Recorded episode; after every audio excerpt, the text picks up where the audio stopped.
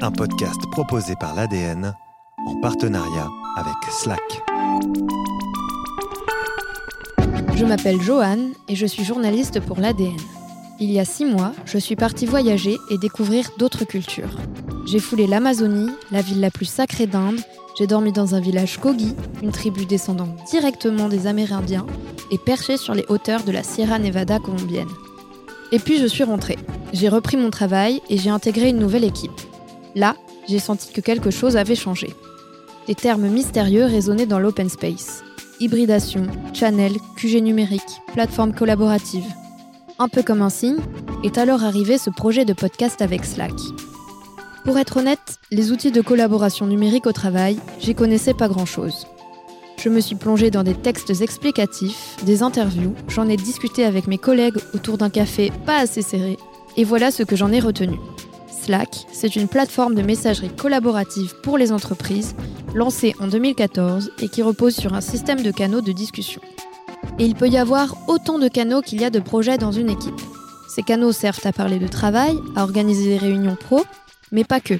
Il y a aussi des canaux informels pour ceux qui aiment les chiens, le vélo, les orages ou que sais-je.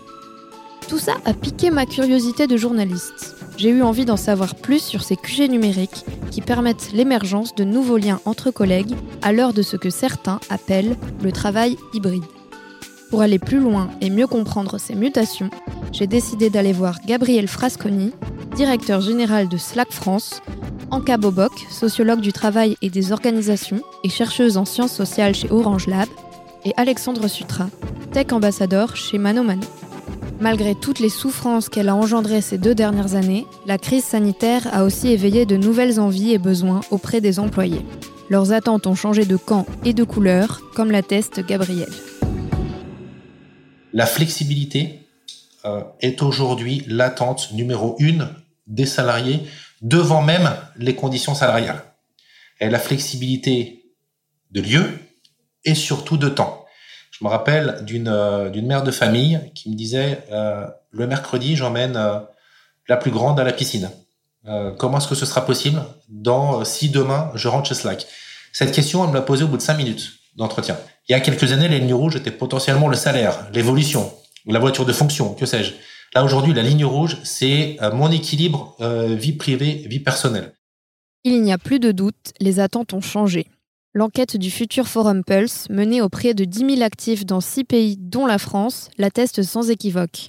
Les salariés dont l'entreprise refuse le travail flexible et hybride sont 20% plus susceptibles de chercher un nouvel emploi dans l'année à venir par rapport à ceux qui peuvent opter pour le télétravail à temps plein.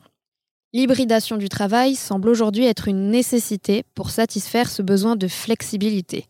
Devrait-on peut-être même dire de liberté? Et si les entreprises s'inspiraient de notre quotidien, de notre vie personnelle? C'est ce que propose Gabriel.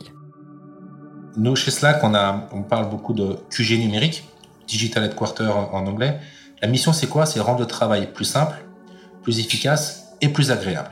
Si on fait peut-être une analogie avec notre vie personnelle, notre vie personnelle, elle est aujourd'hui, je pense, full digital. On discute avec ses amis, avec sa famille à travers des canaux digitaux, sur les réseaux sociaux ou des groupes de discussion.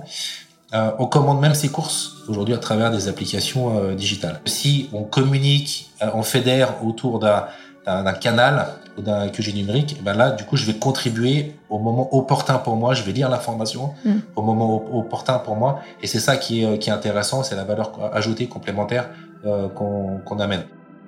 Ce sur quoi insiste Gabriel, c'est donc que les outils numériques comme Slack, peuvent permettre aux employés de travailler au moment le plus adapté et le plus judicieux pour eux. Autrement dit, de manière asynchrone. Une forme de liberté, me direz-vous?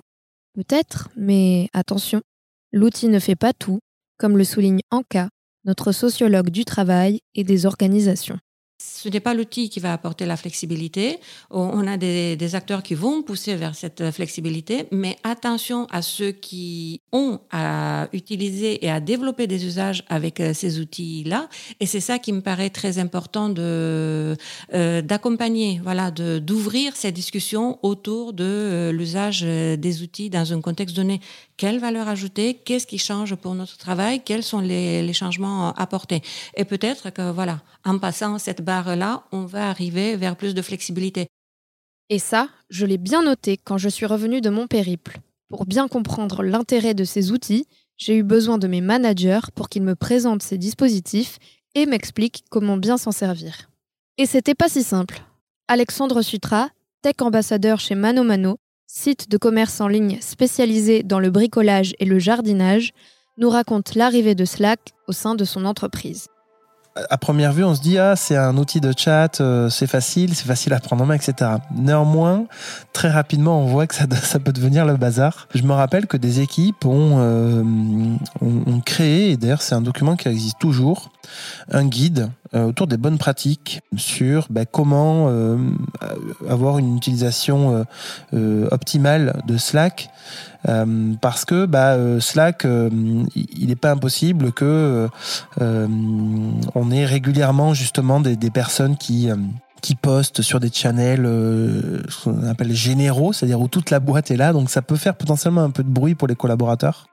Et c'est ce que nous confirme Anka. Selon elle, un bon accompagnement se construit en trois phases. La première est de communiquer sur l'intérêt de l'outil. La deuxième est de permettre aux équipes de prendre en main cet outil. Cela peut se faire avec des guides de bonne pratique, par exemple, comme nous le disait Alexandre, mais cela peut aussi passer par des webinaires, des ateliers. L'objectif est que les équipes s'acculturent à l'outil. Et pour en cas, la troisième et dernière phase est celle sur laquelle il faut le plus se concentrer. L'accompagnement, euh, il est très important, notamment à, un troisième niveau, qui est celui de l'ajustement entre numérique et euh, l'activité. Cela suppose vraiment de, mettre en discussion localement, dans des contextes très très locaux, au niveau des équipes, euh, l'usage de, de, ces outils. Voilà, il y a un tel tel outil qui arrive quelle est la valeur ajoutée pour euh, cet outil dans le cadre de, notre travail, qu'est-ce qu'on peut bien faire, surtout qu'est-ce qu'il peut nous apporter par rapport à ce que nous avons à faire, hein, par rapport à des objectifs que nous avons à atteindre, en quoi ça peut nous être euh, utile? Pour que l'outil soit utilisé à bon escient, il doit donc s'appréhender d'abord dans l'espace physique. C'est aussi dans le réel que le lien social se fait, comme a pu l'observer Gabriel au sein de ses propres équipes on peut, euh, de façon peut-être contre-intuitive, opposer le retour au bureau à un travail euh, distanciel. C'est l'un ou l'autre. En fait, c'est souvent l'un et l'autre. Et on le voit beaucoup dans les données, c'est que les salariés euh, veulent de la flexibilité et en même temps veulent garder un lien, un lien social avec leurs collègues, leurs camarades. Car, comme dans la vie, en entreprise, on évolue toujours en lien avec les autres. Cas souligne d'ailleurs bien l'importance du collectif. En entreprise, finalement, on n'est pas, on n'est pas seul. On fonctionne toujours avec d'autres, on travaille avec d'autres, donc on va utiliser les outils avec les autres. Et sans se mettre d'accord sur cette euh, construction des règles collectives, ben, le risque, c'est d'arriver vite à des surcharges, à plus de fragmentation, d'interruptions. On peut toutes et tous en témoigner, ces fragmentations et interruptions peuvent entraîner une perte de temps et d'efficacité. Un exemple tout bête, prenez un document envoyé par mail par une partie de l'équipe et via une plateforme d'outils collaboratifs par une autre. Tout le monde n'est pas au même niveau d'info, alors on perd du temps pour retrouver le document ou sa dernière version. Mais si on se met d'accord collectivement sur les usages à adopter, on n'en perd plus. Et ça, Slack l'a très bien assimilé. Avec Slack, le QG numérique, c'est comment on arrive à structurer ce travail. Aujourd'hui, lorsque j'ai un contrat de travail sur une, offre, c'est un workflow automatisé qui sort depuis Slack. Je sais qui est l'approuveur, je sais qui, euh, est le niveau 1, le niveau 2, qui doit approuver. Et en fait, on n'a plus besoin de rediscuter parce que chacun collabore dans un canal de, discussion en fonction des inputs qu'il doit, qu'il doit, doit donner. On est rappelé par l'outil et on a juste à approuver oui, non, est-ce que tu es d'accord, oui, non.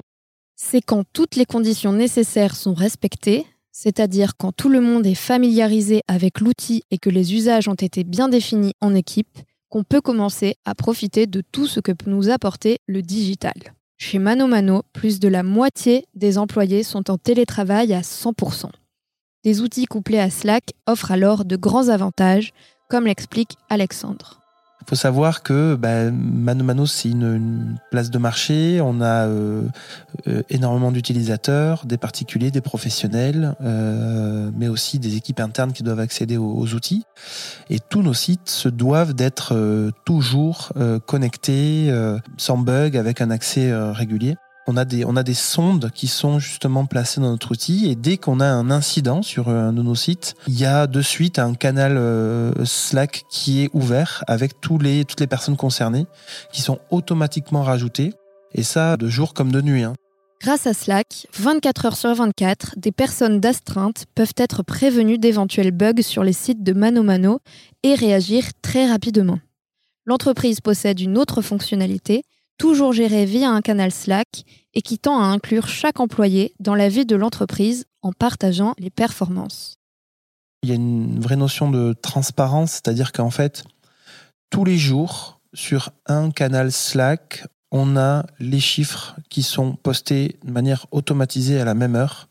Donc n'importe qui dans la société peut suivre et a accès à tous les, euh, chiffres par pays.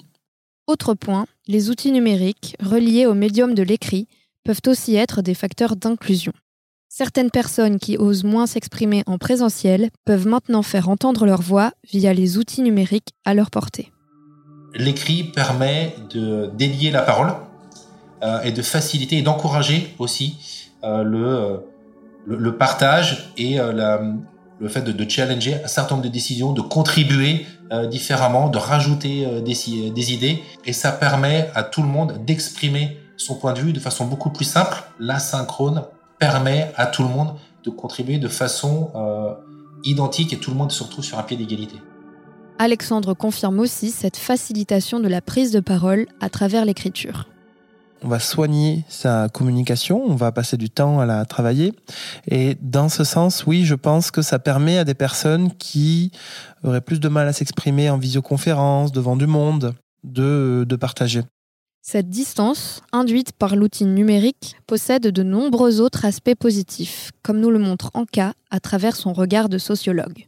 La, distance, c'est déjà une prise de recul, un temps de, latence, ça nous permet de prioriser, de se dire que ces raisonnements ne sont pas forcément les seuls possibles, de revoir des, schémas d'action. Et dans les échanges à distance, attention, euh, les outils ne sont pas pareils. Voilà, il y a des, outils qui sont plus dans, l'écrit, qui vont nous permettre de formaliser, de garder des traces, d'archiver, de classer. On l'a compris, ces outils offrent donc de nombreux avantages. Encore faut-il que les collaborateurs apprennent à jongler judicieusement avec ces différents dispositifs. Les outils et le numérique euh, sont et font ce que nous, humains, euh, nous leur euh, faisons faire. Et par contre, quand je dis nous, humains, on a d'un côté des, promoteurs des, outils qui, justement, vont faire porter à ces outils, ce que je disais un peu au début, des visées organisationnelles. Mais derrière, on a des salariés qui vont s'approprier ces outils en fonction de leur activité. S'approprier ces outils en fonction de son activité professionnelle, oui, certes, mais le monde du travail, ce n'est pas que ça. C'est aussi des moments de sociabilité. Sur Slack, par exemple, on trouve de nombreux canaux dits informels, dans lesquels chacun est libre de partager des choses qui n'ont rien à voir avec le boulot, comme nous le raconte Alexandre.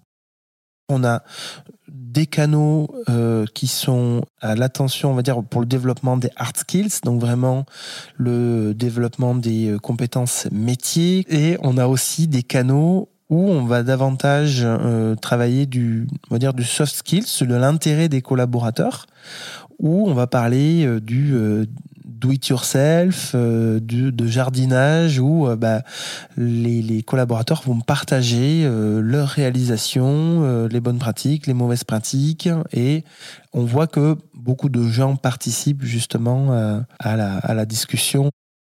Bien évidemment, ce type de canaux existe un peu partout et permettent de partager par exemple des moments sympathiques, des photos, d'annoncer des anniversaires, des naissances, des choses qui soudent et relient les équipes entre elles, comme le souligne Gabriel de Slack. Tout ça, c'est très engageant pour, euh, pour les collaborateurs et les collaboratrices, parce que ça crée une vraie cohésion d'équipe euh, qui est complémentaire, encore une fois, de quand on se voit, on fait un after work, parce qu'on a tous envie de, de, de partager du bon temps humain et physique entre nous, mais il faut l'entretenir tout ça. C'est comme notre vie euh, personnelle finalement. N'oublions donc pas l'importance des contacts IRL ou in real life. Le lien en distanciel n'est pas indépendant du lien en présentiel. Il en est plutôt le prolongement. C'est ce sur quoi insiste Anka. Nos échanges avec le numérique sont médiés par, euh, par des outils. Sauf que euh, ces outils ont leurs euh, caractéristiques propres du point de vue du, de leur caractère synchrone, asynchrone, oral, écrit, formel, moins formel. Donc forcément, ce sont des, des, échanges qui sont en quelque sorte modifiés par, par, par les outils. Euh, c'est pour ça que l'équilibre entre présence et distance est très important. La présence, disons, elle nous apporte euh, vraiment ce caractère euh, non médié, non, non réfléchi de, de nos échanges. La présence, c'est aussi la présence des corps. Or, on sait que les, les, corps sont des vecteurs d'affectivité très, très importants et ce sont eux qui nous permettent aussi de construire une présence socio-affective qui derrière va renvoyer notamment au sentiment de cohésion, de vouloir faire ensemble, de, de, de voilà, de, de respecter l'autre dans ce qu'il est, dans ce qu'il fait, voilà, de le prendre en compte euh, dans, dans un contexte. Gabriel ne dit pas autre chose. L'outil numérique est finalement plus un moyen qu'une fin en soi pour rendre le travail plus efficace et plus agréable. Et en fait, le, le champ des possibles est presque infini. C'est plus à la à la main maintenant des entreprises de prendre conscience de ces enjeux-là, de pas reproduire encore une fois ce côté présentiel en distanciel, mais vraiment de transformer euh, et de digitaliser cette approche au travail. C'est là pour moi la grande innovation, c'est comment on change nos façons de, de travailler et l'outil est plutôt un moyen, c'est la volonté des entreprises de le mettre en œuvre aujourd'hui. Sociabilité, QG numérique, travail hybride, asynchrone, canal informel, en entamant cette exploration, je ne pensais vraiment pas en apprendre autant. Et finalement, quand on creuse, on se rend compte que l'outil numérique dépend bel et bien de ce que l'on en fait collectivement. À chacun de trouver sa manière d'en tirer le meilleur parti. Ce podcast vous a été proposé par l'ADN et Slack. Réalisation et écriture, Johan Girardot, accompagné de Julie Nicole et Guillaume Lodi. Mixage et création sonore, Martin Commandeur. Coordination, Kevin Vergobi et Rumeur Publique. Sans oublier notre channel hashtag Slack de Slack, spécialement créé pour l'occasion.